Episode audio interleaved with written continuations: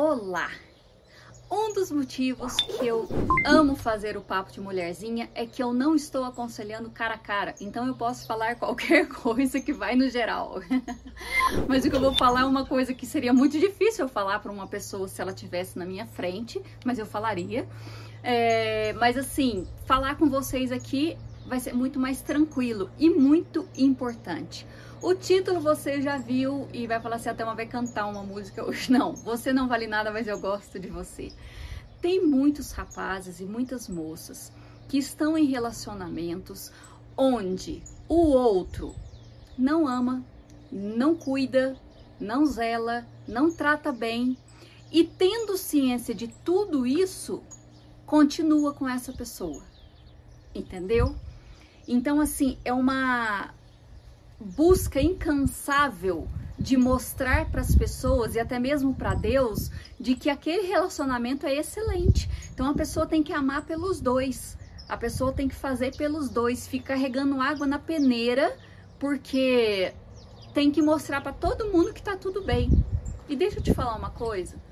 Na maioria das vezes todo mundo vê que não tá bem, tá? A gente consegue enxergar, é visível, é, e, e, muitas vezes é aquilo, se começa, ai, um fica no ombrinho do outro ali, um fica, ai, amorzinho, ai, meu bem, também fica com muita frescurada, a gente também já desconfia.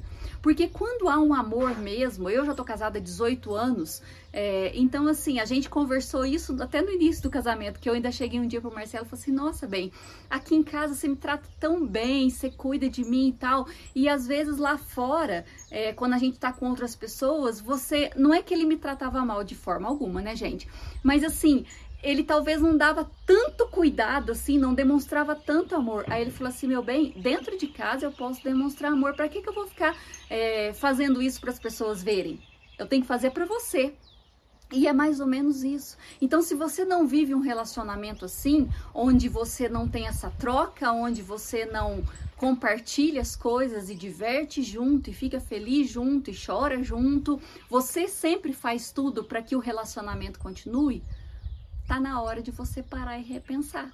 Porque senão você ainda corre o risco de lá na frente, aí casa, tudo, né? E vive mal e vai ser infeliz, não tem jeito, por mais que você ore, dois vão ter que querer. Deus não vai intervir e mudar a pessoa se ela não quiser. E aí você ainda corre o risco de ouvir falar assim: ó, oh, mas quando você casou comigo, você sabia que eu era assim. Entendeu?